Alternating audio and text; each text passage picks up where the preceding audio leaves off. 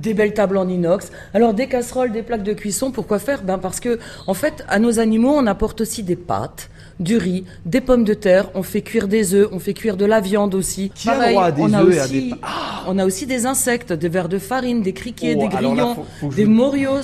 Faut que je vous décrive le truc, j'ai l'impression d'être dans Colanta. Je sais que vous avez poussé des cris. J'ai une boîte là en face de moi, une grosse grosse boîte, un tupperware, avec plein de vers vivants qui sont en train de grouiller.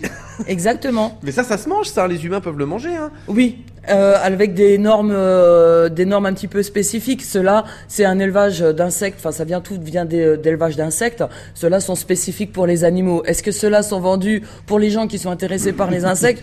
Je ne sais pas. Bon, ils sont vendus déjà morts, hein, les insectes, hein, pour, les, Mm. euh, pour les humains. hein. Qui mange ça, des vers de farine? Alors, quasiment tous les primates, Ouais. quasiment.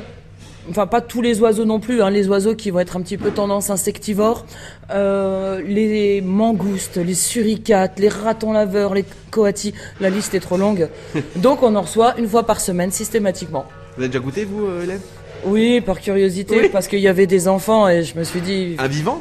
Un vivant, ouais. Alors c'est assez rigolo, c'est un petit goût de hein. noisette. Non, c'est un petit goût de noisette. Super bon, ouais. Voilà. Personnellement, je les préfère quand ils sortent de la mue, ils sont blancs, ils craquent un peu moins sous la dent.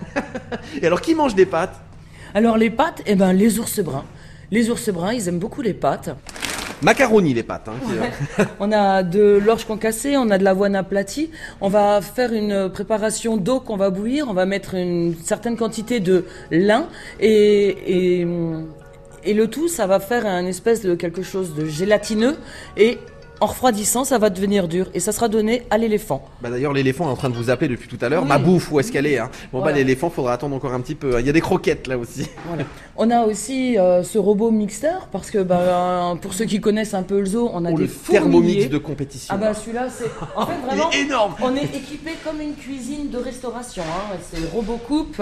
Celui-ci, il a juste 7 ans.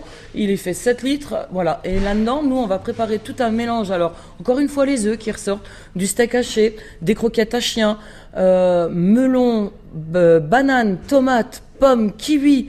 Euh, voilà, le tout bien mélangé. Le soigneur va prendre ça, euh, va prendre son tupperware de cette bouillie toute euh, un peu euh, le- liquide épaisse comme ça et va rajouter de la tourbe. Et ça, c'est le fourmilier va retrouver exactement ce qu'il retrouve dans le milieu naturel grâce à cette bouillie. Voilà, plein de petites choses. On fait aussi du cake. On a un petit robot pour faire de la pâte euh, un peu plus dure pour les singes. Euh, alors, quelle drôle d'idée de faire du cake pour les singes. Eh ben, quand on doit passer un traitement pour les animaux, eh ben, c'est dis- c'est dissimulé dans ce cake. Et c'est comme ça qu'on va pouvoir faire un medical training avec les animaux et ça passe comme une lettre à la poste.